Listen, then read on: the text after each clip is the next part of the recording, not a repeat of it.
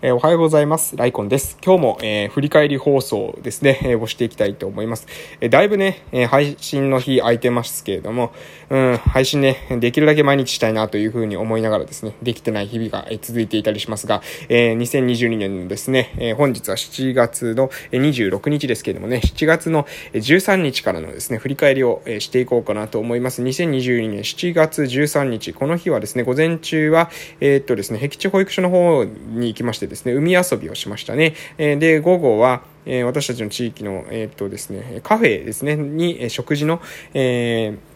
ー、食事支援の今後のですね、まあ、あの、高齢者からですね、妊婦さんも含めた食事支援の体制っていうのを考えるための、まあ、えー、聞き取りっていうかヒアリングですね。えー、それに行かせていただいたっていうのを、えー、があります。まあ、10日ぐらい前だとね、もう記憶としても結構曖昧なんですけど、まあ、そんな感じでございました。で、えー、っと、そして夕方にですね、連合青年団の話し合いがありましたね。で、今年の夏休み中にですね、子供たちの中でゲーム大会ができないかっていうことをね、企画してたりしますので、そのことにに関して、えー、ちょうど2022年の7月の13日に話したと、えそういったところです。えで7月の14日に移ります。7月の14日は午前中ですね、口の体操教室っていうのをですね、私、えやりました。えー、大きい保育所の方でですね、したというところです。で、えっと、午後は、えー、そうですね、私は、えっと、金曜日からね、かな、えー、土曜日からか、あ、金、土曜日からか、えー、お休みいただいたんですよ。えー、が、えっ、とですね、えっ、と、土曜日から、えー、20日、えー、これごめんなさい、ね。土曜日かって言ってもわからないですよね。2022年の7月の16日かですね、20日の間ですね、えちょっと、えお休み、まあ、夏休みも兼ねてですね、いただきましたので、その、えお休みに向けたですね、準備っていうのをですね、14日の日はですね、午後、えしていたなというふうに、え思います。えで、7月の15日にどんどん、まあ、移っていきたいと思いますけど、7月15日の午前中は、え介護予防教室ですね、介護予防教室の方に行ってきました。佐年っていうね、集落の介護予防教室に行きました。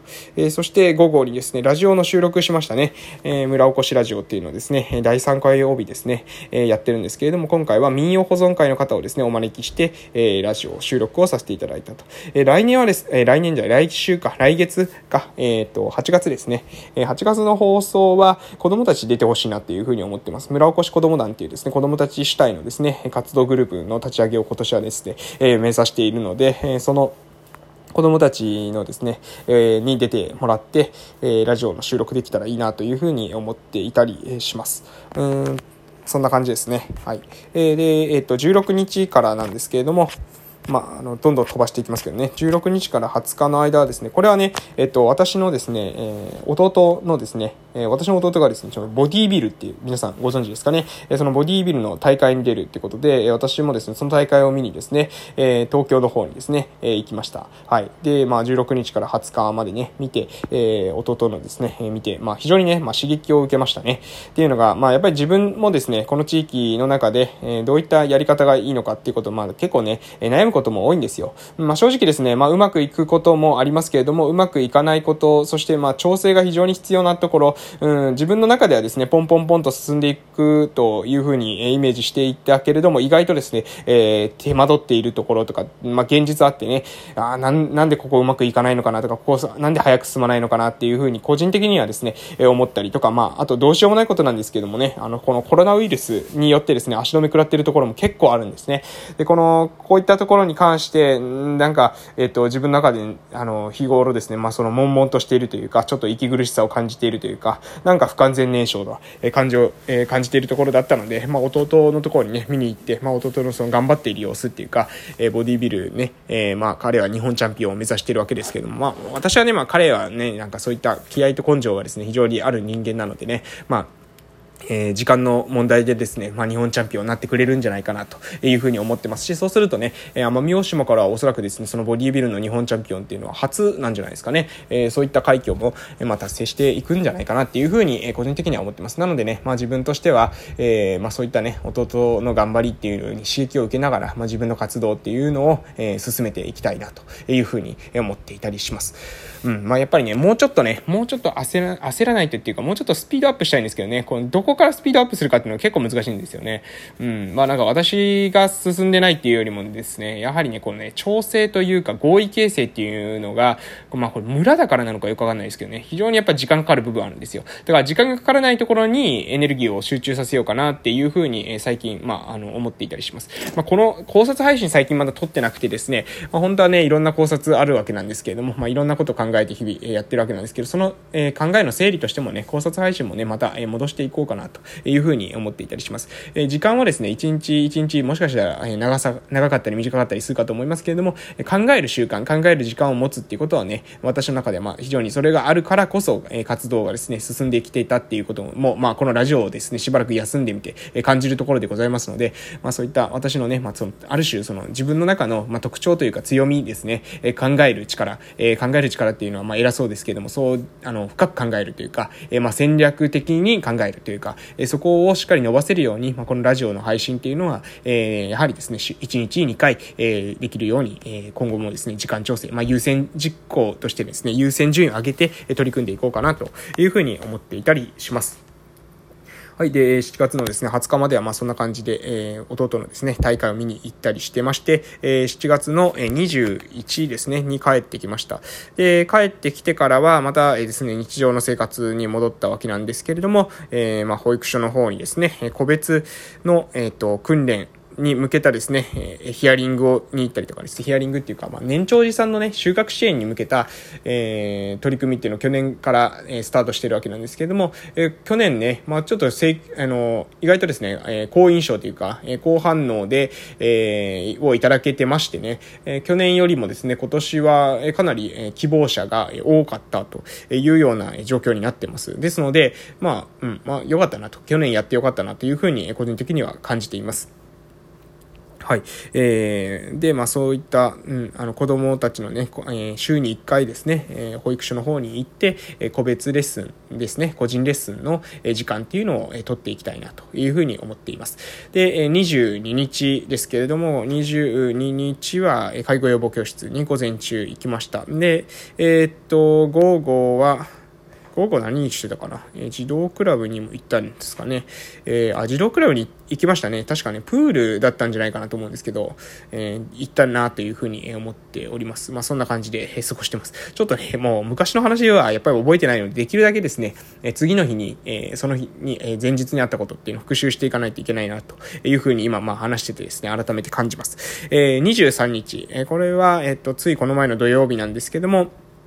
えこちらはですね、奄美市で貧困の支援をしている、えま、方がいます。で、その方とですね、今共同で、え様々なプロジェクトにも、え関わらせていただいてるんですけども、えその方を支援している、その、ま、奄美市で貧困の子供たちを支援している、え方のスポンサーっていうか、その方を、え金銭的にですね、えバックアップしている財団があるんですけども、その財団の会長の方とですね、えオンラインで、え話をさせていただくっていうような時間をですね、え取らせていただききました。それが2022年の7月の13日の土曜日。えそしてその午後にですね、えっと、私のですね、ちょうど地域、えー、おこし協力隊の活動を、えパートナーとしてですね、伴走してくれてます、行政の方とですね、NPO のね、立ち上げに向けてのですね、話し合いっていうのを、えー、する時間を、取らせていただきました。まあ、その中で出てきた話としては、まあ、これはですね、私も、まあ、以前から、えー、その、そういった内容の話、配信はしてたかと思うんですけども、まあ、あの、移動支援、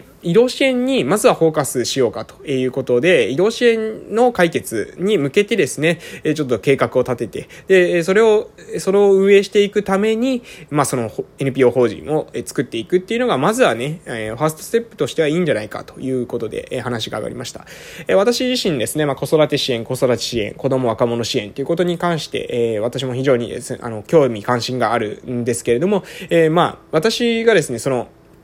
NPO ですね、一緒に今運営していく、えー、その主体的にですね、関わっていただく、えー、主軸としてですね、関わっていただきたいなというふうに思っている方々に関しては、え高齢者支援とかですね、えー、高齢、まあ、高齢独居の方とかですね、そういった方の支援っていうのもですね、非常に関心がある方がいらっしゃるんですよね。まあ、そういった方の方がむしろ多いですかね。子供の支援っていうのに関心が一番強いのは多分私だと思うんですけど、えー、それ以外のメンバーの方は、まあ、高齢者、まあ、えー、まあ、要するに、介護が必要になったけれども、えこの地域で住み続けていくためにはどうすればいいのかとかですね、えまあ、身寄りがいない、え家族がいない、そういった方が、この地域で住み続けていくためにはどう、どうす、どういう工夫が必要なのかっていうこと、えここに関心が、えある、えそういった活動をされている方もいらっしゃいます。えですので、えその方たちと、えお互いですね、え自分たちの活動にとって、えプラスになる、えその、え妥協点っていうのはこれ何だろうというふうに考えたところで、え時に、まあ、妥協点というか、お互いのですね、その活動の重なる点ですね、共通した